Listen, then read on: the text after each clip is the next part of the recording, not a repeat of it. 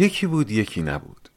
زیر گنبد کبود توی سرزمینی دور شهری بود با مردمونی مهربون که وصف مهربونیشون ورد زبون همه بود. توی این شهر صبح به صبح وقت خروسون که می‌شد زندگی تازه می‌شد. بوی نون تو کوچه ها میپیچید و کوچه آبجارو می‌شد. همسایه با همسایه بلند سلام علیک می‌کرد. هر کسی غیر خودش به دیگرون هم فکر می‌کرد. توی بازار کاسبا مشتریا صاف بودن اهل انصاف بودن. غروبا مردم می‌رفتن لب رود هیچکی افسرده نبود. شبا هم از خونه ها صدای خنده می اومد پدرها با بچه ها بازی می‌کردن مادرها قصه می‌گفتن شیکم سیر دل آروم لب خندون میخفتن شرح این حال خوشو همه جا می‌گفتن. راز این حال خوش هم همه می‌دونستن. شهر قصه پای کوهستونی بود مشرف به رود راز مهربونیشون رو قله های سنگی بود. روی قله های این کوهستون جای رشد گلی بود قرمز رنگ که بهش می‌گفتن گل چای. گل چای رو می‌گرفتن میجوشوندن و میخوردن و می‌گفتن مهربونی میاره. آهای های فکرای بد بد نکنین این گل با اون گل فرق داره. گل چایو فقط اون بالا می‌شد خورد. هر کسی طالب بود بایستی راهی می‌شد. چون راه کوهستون کمی صعب العبور بود هیچکی واسه خوردن گل چای تنها نمی‌رفت. معمولا رسم بود دو نفری راهی می شدن.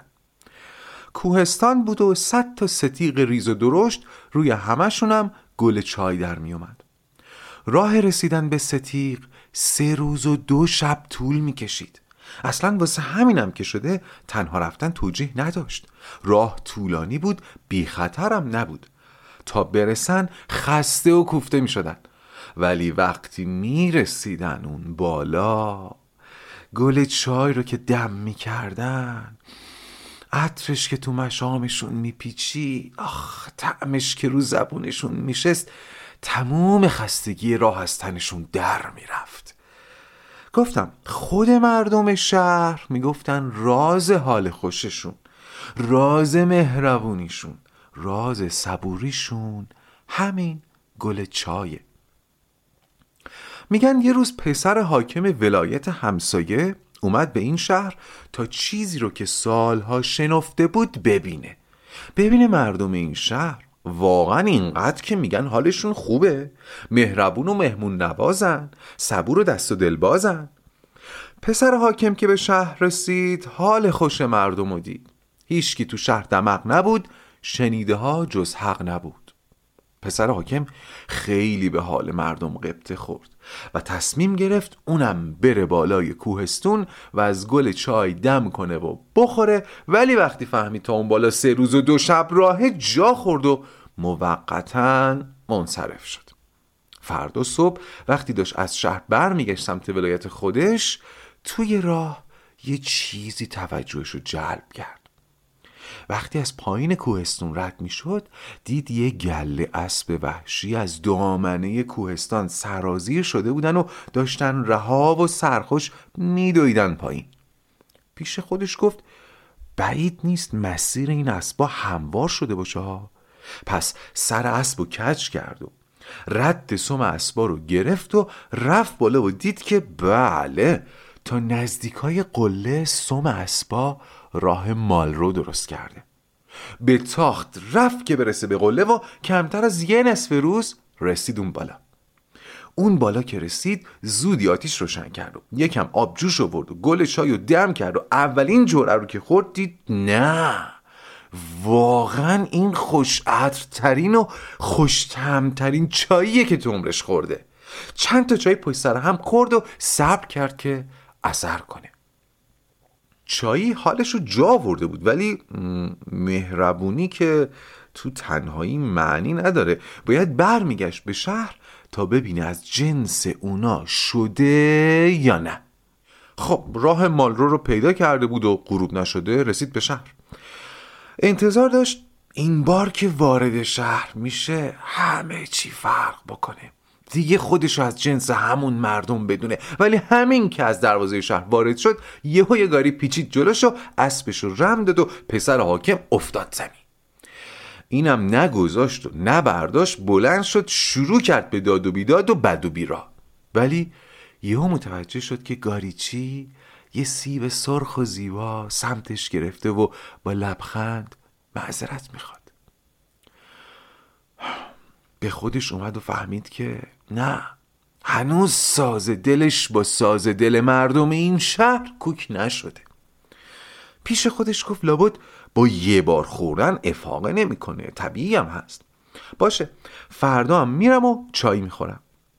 شب تو مسافرخونه خوابید و فردا آفتاب نزده دوباره سوار اسبش شد و ظهر نشده بالای کوه بود. بازی قوری چایی دم کرد و چند تا خورد و سرازیر شد سمت شهر. ولی بازم چیزی تغییر نکرده بود. بازم فکر کرد شاید باید بیشتر و بیشتر چای بخوره. پس تصمیم گرفت هر روز بره بالای کوهستان و هر بارم از یه قله جدید گل بچینه. اینقدر این کارو بکنه تا بالاخره اثر کنه. جونم براتون بگه که یک ماه گذشت اما پسر حاکم تغییری در خودش احساس نمی کرد. البته بجز اینکه دیگه به گل چای عادت کرده بود. اگه روزی گل چای نمی‌خورد روزش روز نمی‌شد. مثل ماهایی که به چای عادت داریم. خلاصه هر روز این راهو می‌رفت و چایی رو می‌خورد و برمیگشت و زندگیش شده بود همین. ولی کم کم شک کرد. شک کرد که لابد باید راز دیگه هم این وسط باشه. اگه به چای خوردن بود که تا الان باید افاقه می‌کرد. شکش زمانی به یقین تبدیل شد که یه شب تو بازار از یه آقای پرسید تا حالا چند بار گل چای خورده. اونم گفت پنج بار. پنج بار؟ مرد حسابی من پنجاه روز خودم بستم به گل چای ولی هیچی که هیچی. از یکی دیگه پرسید اونم گفت هشت بار. اون یکی گفت سه بار. و خلاصه هیچکی حتی به ده بار هم نرسیده بود.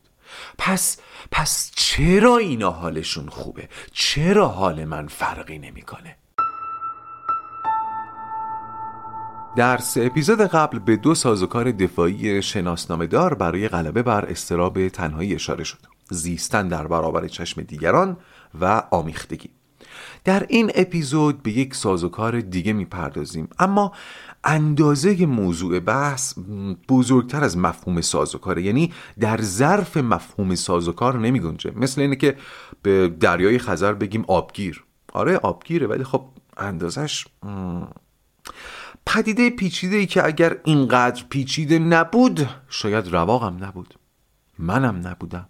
شما هم نبودین و شنیدن این اپیزود برای کودکان نامناسب نبود. ولی الان هست.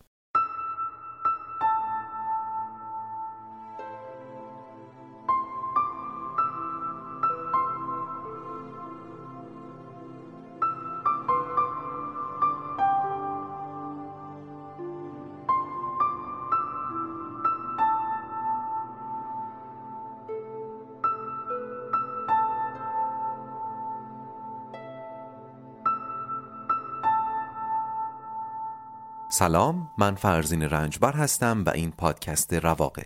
در پادکست رواق به اگزیستانسیالیسم با نگرشی روانشناختی می‌پردازیم و منبع اصلی ما هم آثار اروین گالومه. در سری اول این پادکست سراغ کتابی رواندرمانی اگزیستانسیال میریم.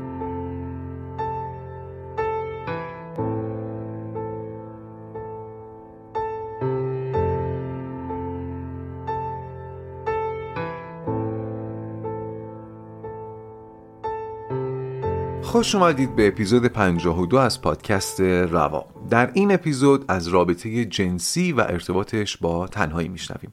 با ساکت می‌کنم شنیدن این اپیزود به هیچ عنوان مناسب بچه ها نیست. من قرار یکم راحت صحبت کنم.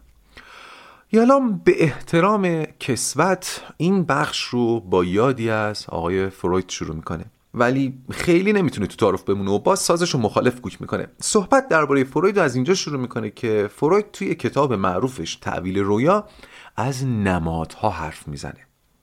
اینکه در خوابهای ما همچنین در اسطوره ها و افسانه ها یک سری علمان ها در واقع نمادن. علمان ها نماد چیز دیگری هستن. و از اونجا که فروید سائق یا سوق دهنده اصلی انسان رو قوه جنسی می‌دونست دنبال کشف نمادهای جنسی بود و دور از ذهن نبود که مثلا به این نتیجه برسه که اشکال استوانه‌ای و فالوسی شکل نماد آلت مردانن و اشکال حفره مانند نماد آلت زنانه روشنه؟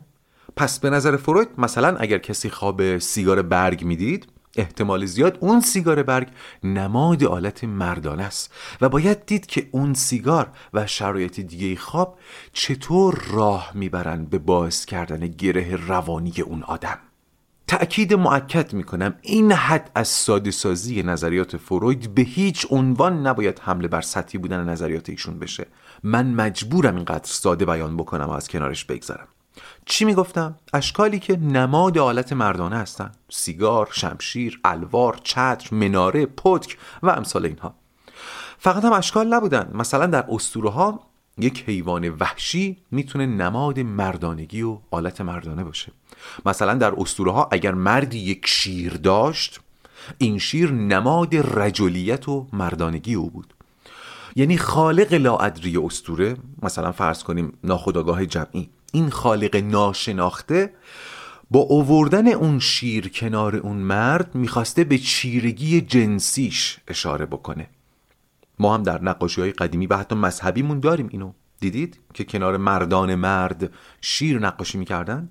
از اون طرف فرید میگه دیدن مثلا یک قار نمناک در خواب اشاره به آلت زنانه داره و مثال های این چنینی یا حیوانات اهلی و لطیف مثل مثلا کبوتر می‌تونه نماد آلت زنانه و نشان زنانگی باشه در خواب. که منم مثل کتاب دیگه بیشتر از این واردش نمیشم. امیدوارم تا اینجا براتون جا افتاده بشه. ربطی به بحث ما نداره. یالام تمام اینا رو گفت که اضافه کنه فروید بعدا این نظر خودش رو کمی تعدیل کرد و گفت یه سیگار حالا شاید همیشه هم فالوس نبود.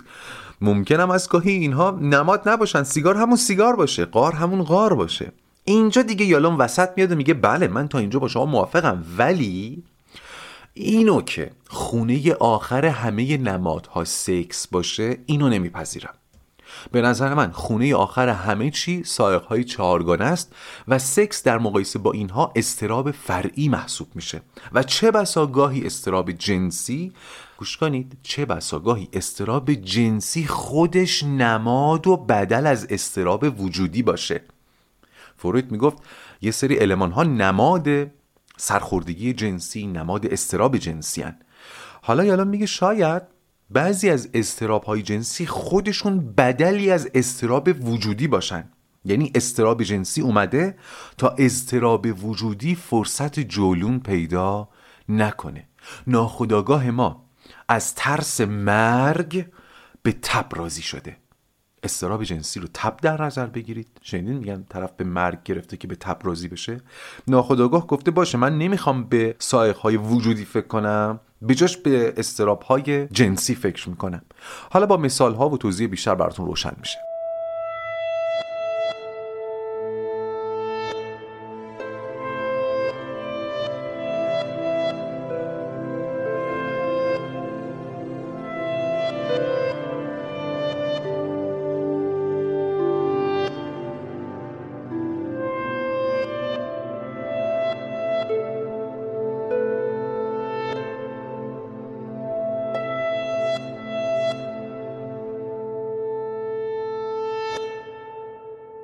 چی می‌گفتم؟ میانداری استراب های جنسی برای اینکه استراب های وجودی مجال جولون پیدا نکنن.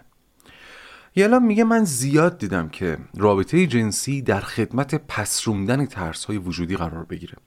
به اشکال مختلف که الان چند تاشو میگم هر چند بعضیشو قبلا شنیدین. مثلا یالا میگه من زیاد مراجعه رو به مرگ داشتم که پیش من اومده در حالی که فکر و ذکرش فقط سکس بوده. یا مثلا زن و شوهری رو یادم میاد که یکیشون چند ماه دیگه بیشتر زنده نبود. ولی علت مراجعشون به من چی بود؟ ناسازگاری جنسی. از سکس هم شکایت داشتن. یالا میگه وقتی جلوی من به هم حمله می‌کردن و انگ ناتوانی و نابلدی به هم می‌زدن حتی منم یادم می‌رفت که یکیشون داره میمیره. متوجه هستید دیگه؟ باز تاکید می‌کنم سکس میانداری می‌کنه که استراب های وجودی مجال مطرح شدن پیدا نکنن. توی فصل مرگ ماجرای دختری رو گفتم که سرطان پیشرفته داشت اما متوجه شده بود که بیماریش هواخواهاشو نه تنها نتارونده بود بلکه بیشتر و مشتاقترشون کرده بود تحلیل اونجا چی بود؟ چون بوی مرگ می‌داد مردها می‌خواستن لمسش کنن تا سرکی به لانه گرگ کشیده باشن مفهوم پنهان شدن در لانه گرگ رو یادتونه؟ اینکه از ترس چیزی بریم و بهش نزدیک بشیم. یالان به تحقیقاتی اشاره می‌کنه که نشون میده میزان خیال پردازی های جنسی در زنان مبتلا به سرطان پیشرفته سینه بیشتر از زنان سالم در همون سنه. اتفاقا درست وقتی داشتم متن این اپیزود رو می نوشتم مطلبی دیدم که می گفت در لندن سال 1942 یعنی در میانه خونین ترین روزهای تاریخ این شهر در حالی که سی هزار نفر زیر بمبارون مرده بودند و دو میلیون خونه تخریب شده بود آمار ازدواج در لندن به طرز معناداری بیشتر شده بود. وسط جنگ و ویرانی و خون و مرگ. بعضیا این بالا رفتن آمار ازدواج رو به دلایل عینی ربط می‌دادن. مثلا برای اعزام نشدن به جنگ بعضیا ازدواج می‌کردن یا برای گرفتن وام ازدواج. اما ما الان به دلایل دیگه هم می‌تونیم فکر کنیم دیگه. مثلا اینکه در مواجهه با مرگ در رویارویی با مرگ میل جنسی افزایش پیدا می‌کنه. و البته مرتبط با بحث این فصل یعنی فصل تنهایی ازدواج کردن برای پرهیز از تنهایی برای پرهیز از تنها مردن. من از قول نسل پدر و مادرم شنیدم که این میل به ازدواج در طول جنگ هشت ساله ایران و عراق هم مشهود بوده. سندی براش ندارم. شنیده هام رو گفتم. باری حرف چی بود؟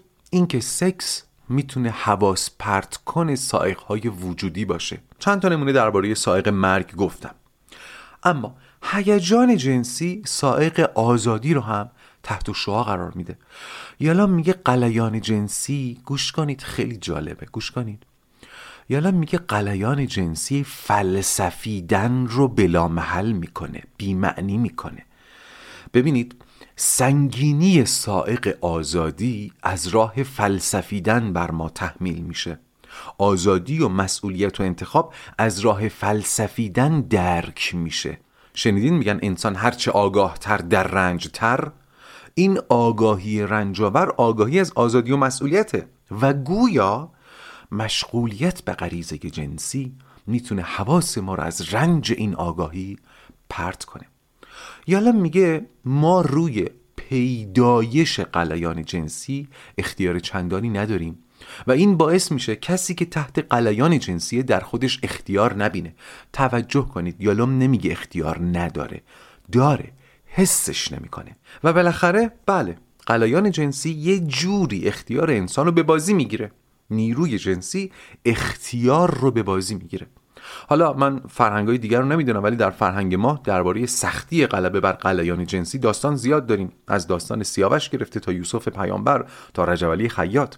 حرف تمام این داستان هم اینه. کسی که بتونه بر قلیان جنسی غلبه کنه حد اعلای آزادی و مسئولیت رو به جا آورده. توجه کنید. در تمام این داستان ها شرایط اینطور بوده که زنی در کمال رضایت خودش رو به این مردان عرضه کرده ولی چون همخوابی با اونها خلاف یک انتخاب بزرگتر بوده اون مرد اون همخوابی رو انتخاب نکرده. این شرایط اصلا شبیه شرایط تعرض جنسی نیست. یک بار برای همیشه چیزی به اسم کنترل از دست دادم و تعرض کردم وجود نداره. اگه کسی چنین ادعایی کرد بهش بگید اگه می‌دونستی اون دختر یا پسر فرزند رئیس یک باند تبهکاره که مثل آب خوردن آدم می‌کشن بازم تعرض می‌کردی؟ ما همیشه کنترل داریم. گاهی تصمیم می‌گیریم که کنترل نکنیم. تأکید بیشتر یالوم روی اینه که در پیدایش قلیان جنسی اختیار نمی‌بینیم و انگار از بیرون از ما رقم می‌خوره و جادویی همین.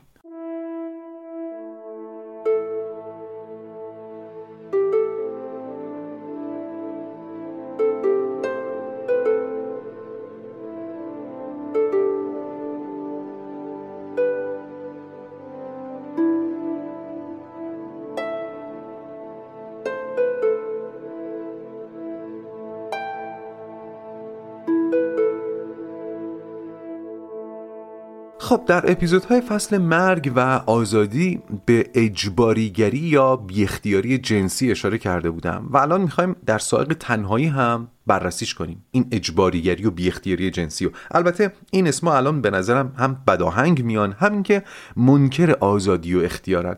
و به نظرم از این به بعد بهش بگیم هرس جنسی هرس جنسی. و کسی رو که به این روان نجندی مبتلاست حریس جنسی بنامیم.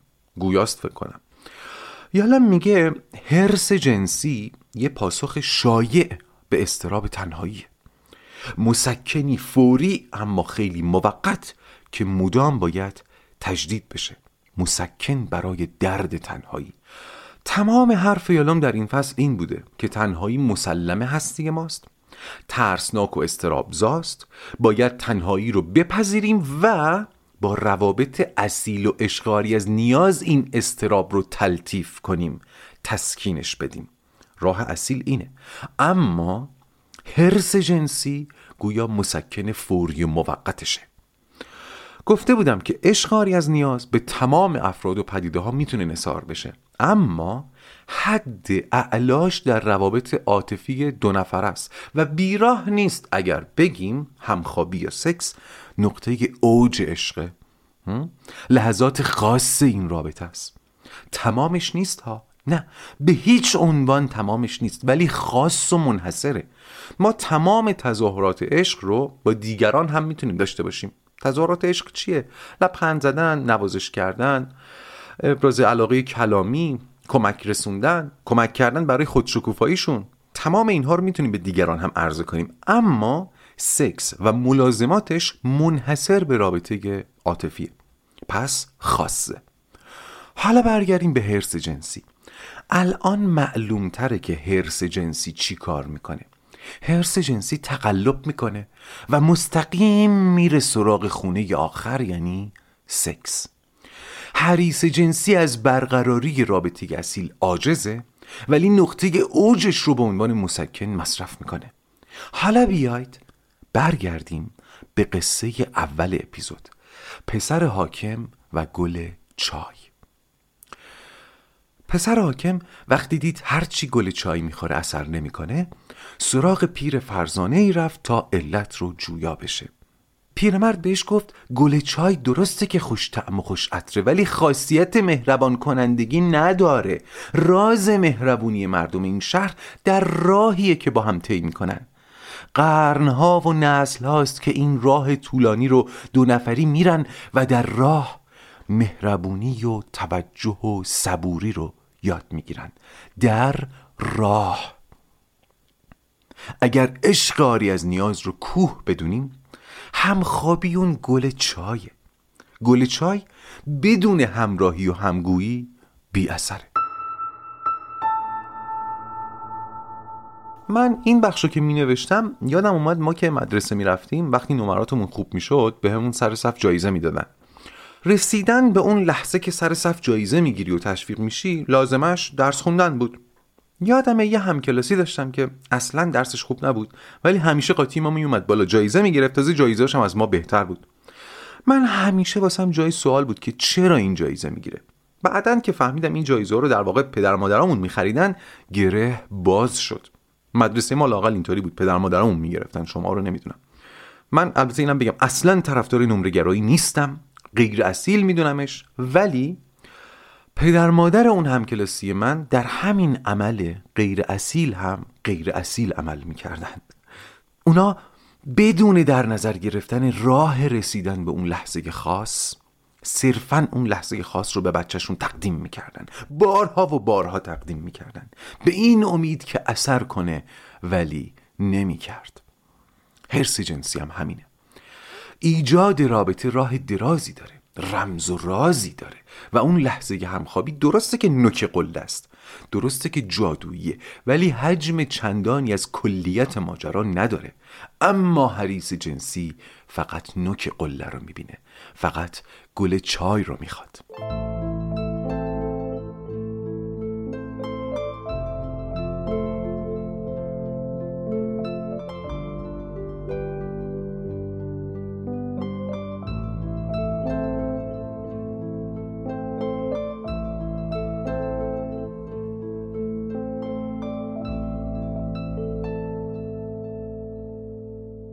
یالام میگه هرس جنسی مستاق بارز استفاده ابزاری از دیگری است. مستاق بارز استفاده ابزاری. طرف هیچ کاری با دنیای طرف مقابلش نداره. نمی‌خواد اونو بشناسه نمی‌خواد توسط اون شناخته بشه. هرس جنسی مستاق بارز انتخابی مواجه شدنه. انتخابی مواجه شدن دو وجه داره. یکی این که با تمامی طرف مقابلت مواجه نشی انتخاب کنی. یکی این که تمام خودت رو عرضه نکنی. واسه اینم انتخاب کنی.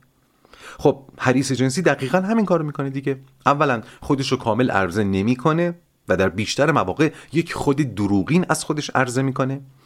از طرف دیگه با تمام طرف مقابلش هم مواجه نمیشه بلکه فقط با بخش های مواجه میشه که نیازش رو برآورده می‌کنن. شما بگین یعنی کدوم بخش؟ جسمش. جسمش. و حتی نه تمام جسمش. فقط بخش های جنسی جسمش. مثلا در یک رابطه عاشقانه حتی عرفی عاشق نشانه های ریز روی بدن معشوق رو هم می‌شناسه. مثلا می‌دونه نرمه گوشه یارش چه شکلیه. یا چند تا سوراخ گوشواره داره. کجای تنش خال داره. ولی حریصی جنسی به اینا توجه نمی‌کنه. ولی اندازه و شکل سینه ها رو می‌بینه. به خاطر میسپاره. مقایسه می‌کنه. فکر می‌کنم روی این اتفاق نظر داشته باشیم که حرس جنسی بین مردان شایع تره ولی اگر فکر می‌کنین بین زنان وجود نداره اشتباه می‌کنید. خلاصه حریص جنسی رابطه رو سرسری پیش می‌بره تا به نقطه اوجش برسه و در این راه از بی اخلاقی هم امتناع نداره. فریب اقوا و حتی شاید درجات خفیفی از زور. البته باز تأکید می‌کنم حریص جنسی با متجاوز و متعرض جنسی فرق می‌کنه بحث بهتر و بدترم نیست. فقط دارم میگم فرق می‌کنن.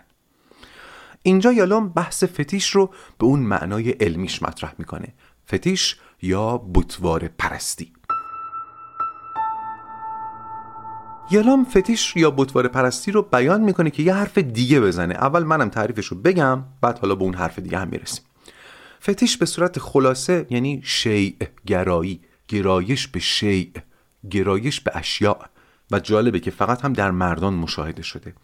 این شیع گرایی یعنی مثلا مرده از یه زنی خوشش میاد ولی به جای رابطه جنسی مستقیم مثلا ترجیح میده لباس زیر ایشون رو به خلوت ببره و خودش رو باهاش ارضا کنه. یعنی لباس زیره رو به خود خانمه ترجیح میده. یا مثلا کفشش یا حتی دستمال خونیش. در انواع دیگرش هم ممکنه تنها با بخشی از بدن زن ارتباط جنسی برقرار کنه. مثلا به جای ارتباط جنسی مستقیم با پای زن خودش رو ارضا کنه که اصطلاحا میگن فوت فتیش حالا چرا یالون بحث فتیش رو وسط کشیده؟ برای اینکه در ادامه بگه اگر با زنی حالا یا مردی وارد رابطه جنسی بدون عشق و شناخت بشیم در واقع کل بدنش رو شیع انگاری کردیم و این هم فتیشه. چی شد؟ در رابطه جنسی بدون عشق و شناخت تمام بدن شریک جنسی رو شیع کردیم و این فتیشه. احتمالا الان دارین به این فکر می‌کنین که یعنی رابطه جنسی فقط و فقط باید با عشق و شناخت باشه؟ حالا اگه یه شبی زحل و مشتری قران کردن من راضی اون راضی بازم نه یالام اینجا یه اصطلاحی به کار می‌بره که جالبه میگه شاید بپرسین پس بازی های بالغانه بی تعهد چی؟ شاید دو نفر بخوان یه شب با هم بخوابن بدون اینکه به فردا فکر کنن آیا این کار مردوده؟ شما چی فکر می‌کنین؟ یه ذره بهش فکر کنین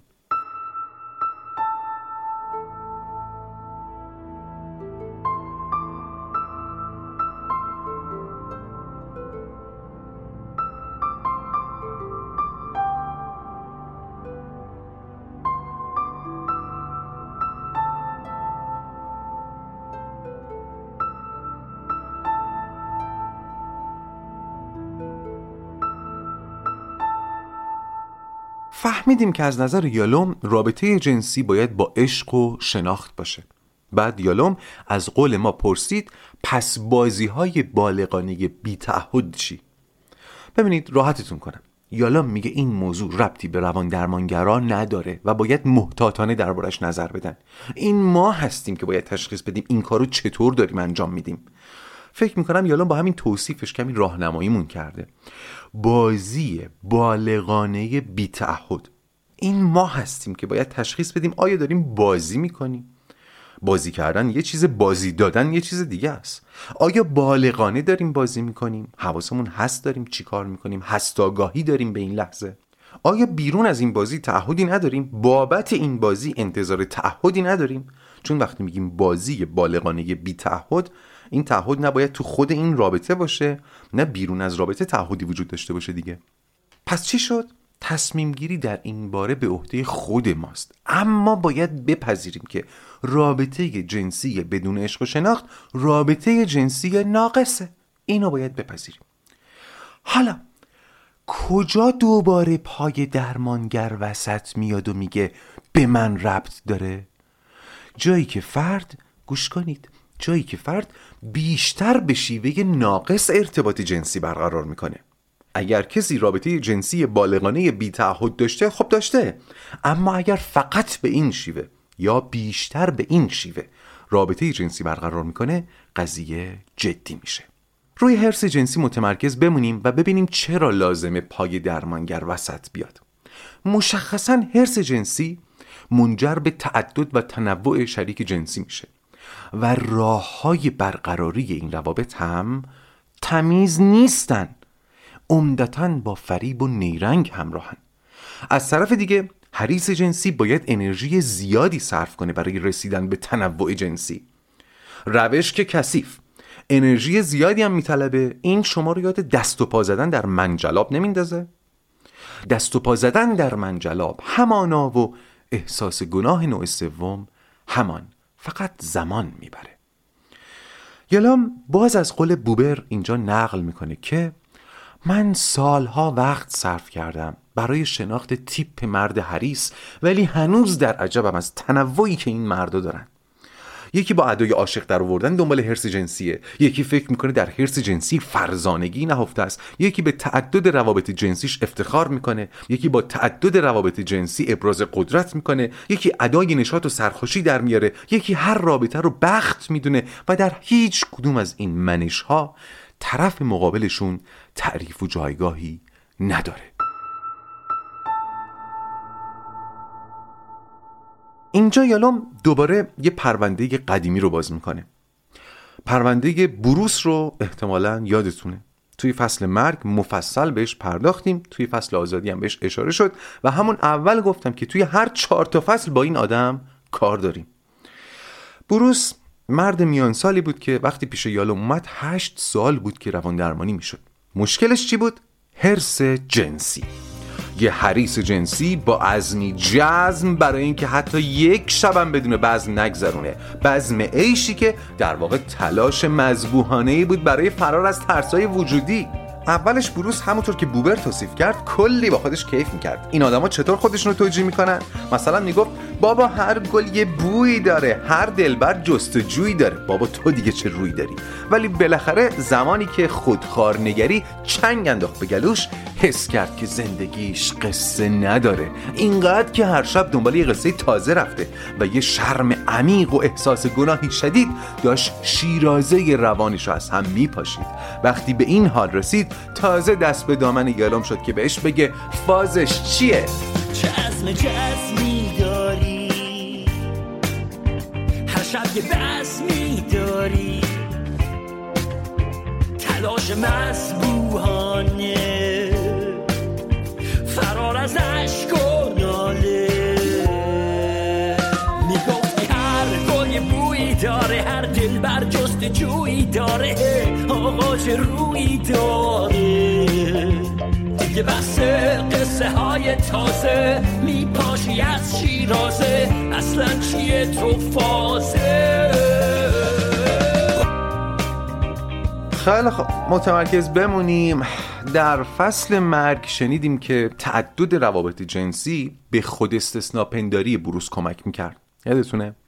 در فصل آزادی شنیدیم که بروس با حرس جنسی از اختیار شونه خالی می‌کرده.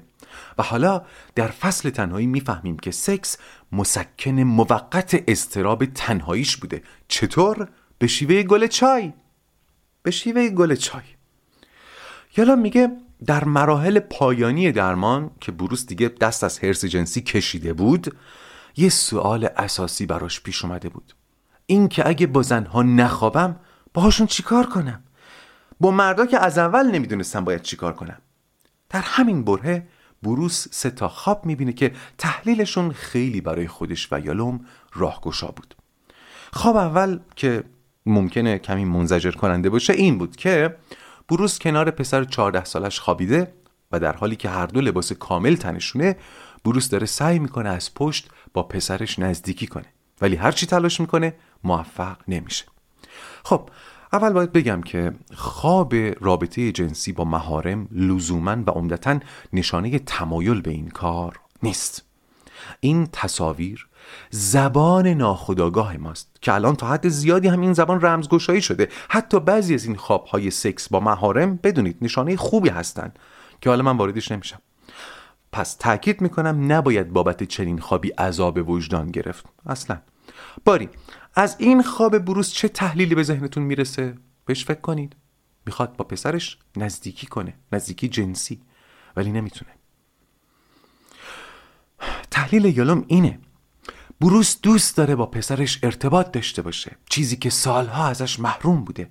به خاطر حرس جنسی. ولی حالا که دنبال برقراری رابطه است حالا که دنبال اصلاحه می‌بینه فقط یه جور رابطه بلده که برای پسرش کاربردی نداره. ناخداگاهش داره میگه ببین ببین چقدر در برقراری ارتباط فقیری حتی با کسایی که دوستشون داری. خواب دوم بروس این بود که داشت با یه زن تنیس بازی می‌کرد ولی هر توپی که می‌زد بدون اینکه از تور بگذره سمت خودش برمیگشت. فکر کنم خیلی گویاست دیگه. به قول بوبر نشون میده رابطش با زنان تماما انعکاسیه.